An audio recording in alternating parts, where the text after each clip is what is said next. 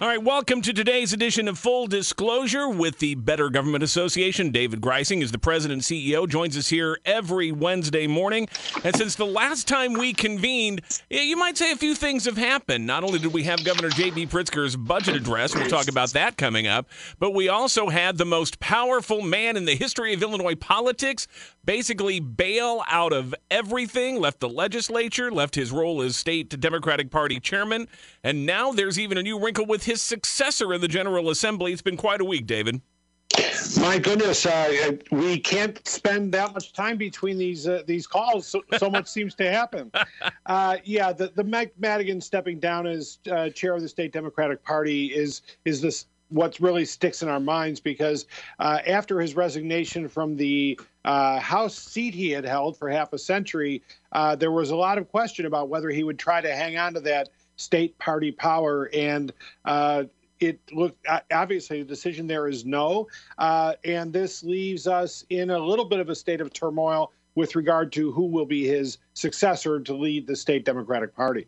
You know uh, that that's one big issue. the The other thing about this is just the the abrupt timing of all of this. Uh, of course, last uh, week Thursday morning, uh, former Speaker Madigan indicated he would resign his seat at the end of the month. But later that day, when the resignation letter came in, it said it's effective immediately. Boom, just that quickly, he's gone. They immediately schedule a meeting for the weekend to pick a successor for that legislative seat. Uh, that successor was chosen on Sunday. It's now Wednesday, and now Mike Madigan is calling for the successor who he directly played a role in picking to step aside because of some undisclosed issues or concerns or something in his past. You know, for uh, all the talk over the years about Mike Madigan and this iron fisted control and nothing goes on without Madigan being aware of it, uh, it's, it's amazing how sloppily this whole thing's been handled. Well, it's something that he's had very little experience with, stepping down from positions. Over the years, he's mainly just accumulated power and grown in power.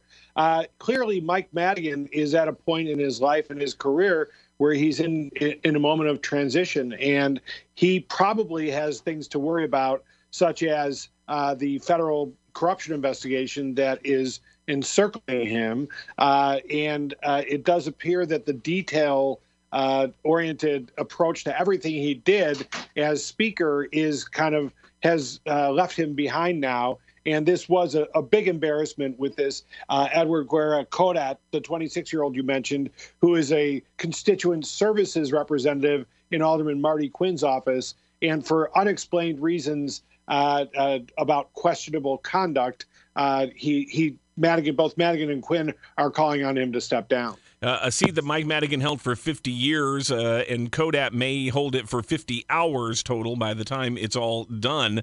Uh, and, and, you do have to wonder, David, again, uh, the the weird change in timing from Madigan saying he would step down uh, about 10 days later to then saying on that same day he was stepping down immediately.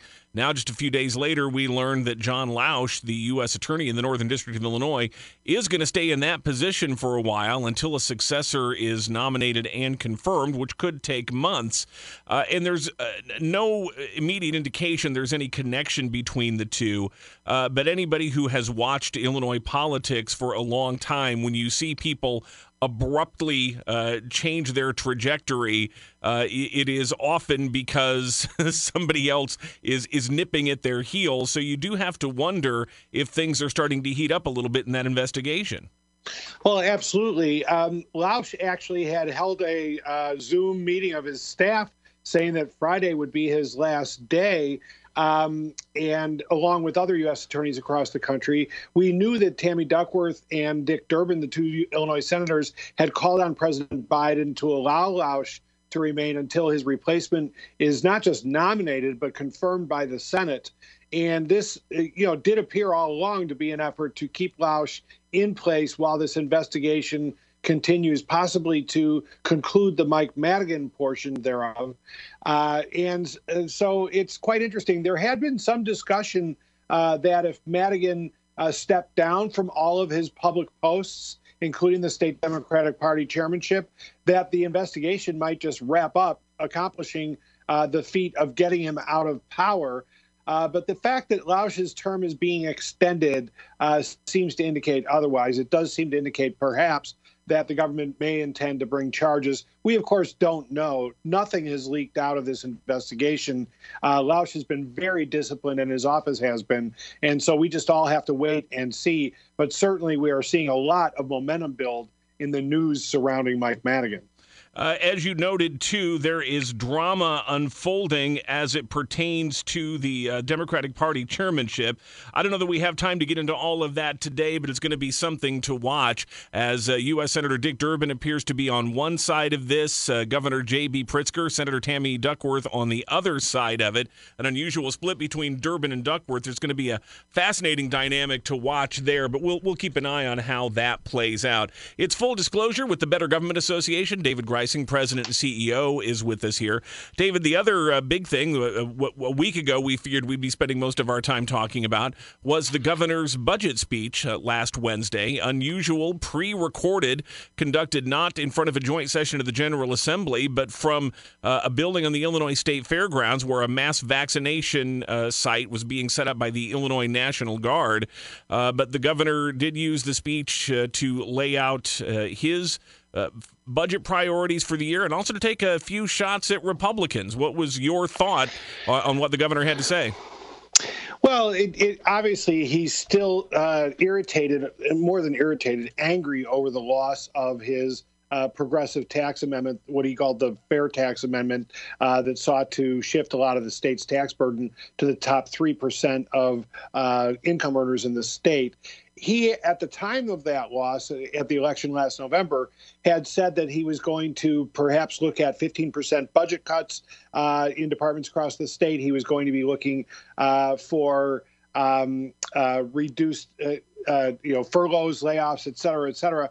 We've had ver- heard very little of that since. He also had threatened a tax increase, an income tax increase across the board in in this this flat tax environment.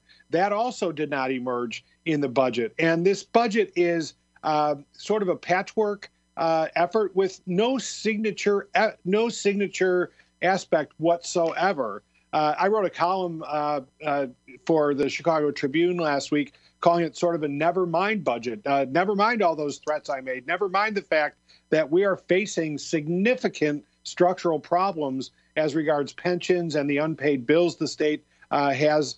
It, it's really um, sort of a caretaker budget for a governor who is halfway through his term and uh, who is thought to have uh, big aspirations, but uh, his big thinking ways seem to have abandoned him on this particular budget. Yeah, no, uh, no question uh, about it. And uh, obviously, doing the sorts of big things you're talking about would require a drastic shift in how we approach governance here in the state of Illinois. There are certainly others who would like to bring about such a drastic shift as we are now seeing uh, uh, contenders coming from all directions seeking to challenge J.B. Pritzker for his expected reelection bid next year.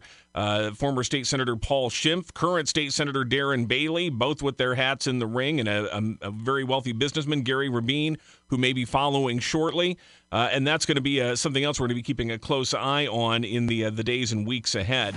We're back with full disclosure every Wednesday morning. David Greising, President and CEO of the Better Government Association, sits down with us to talk about state government, what's happening, what's going on, how it's impacting you. Uh, David, I'm hard pressed to recall the last time that a, uh, a signed piece of legislation has created the kind of firestorm we've been witnessing this witnessing this week after Governor J.B. Pritzker signed that uh, criminal justice slash policing reform bill that was pushed by the Legislative Black Caucus last uh, session of the General Assembly, passed in the early morning hours of the final day of the session. Law enforcement organizations are livid about this. The governor's continuing uh, a tour around the state today to uh, to talk about why he thinks it's a, a good thing. Uh, break it down for us.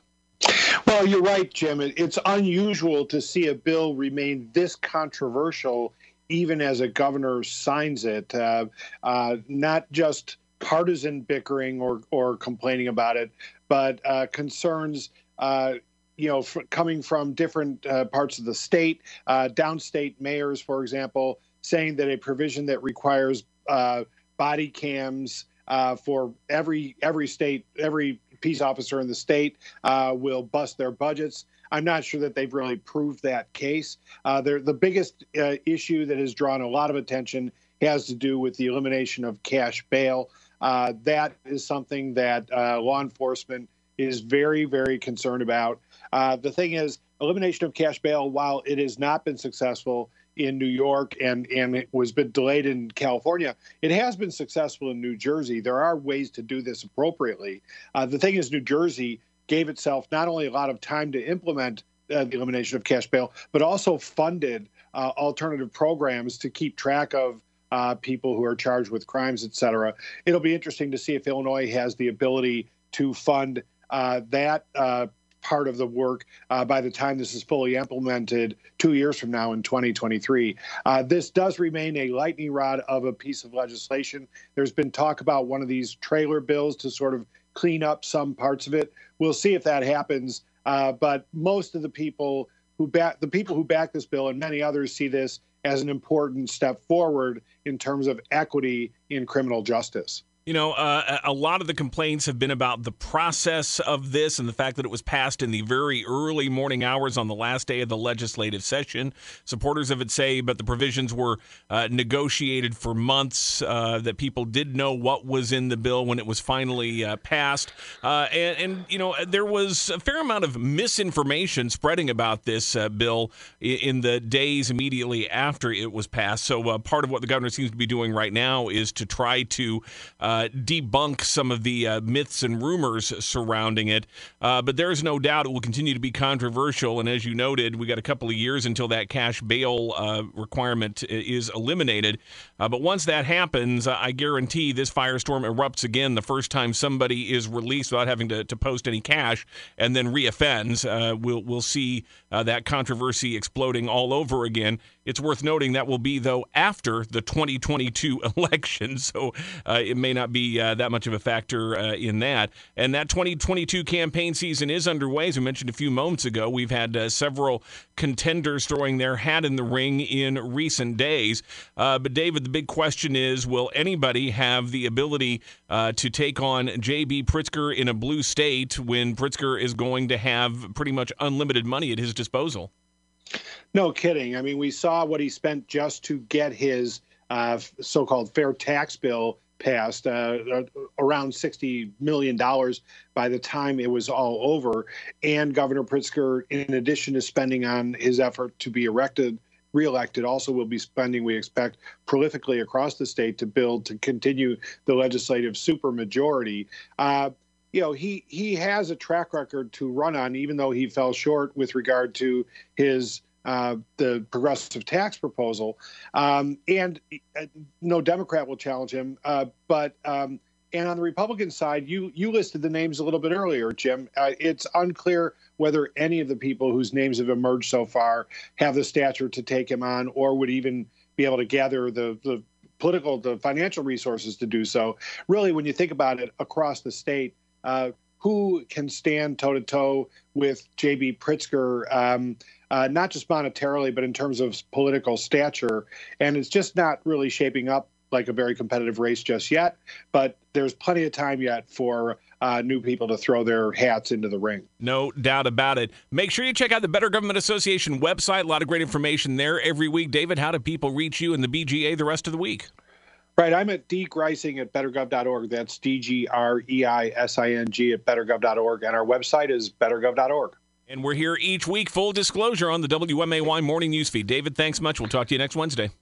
Thank you, Jim. Bye bye.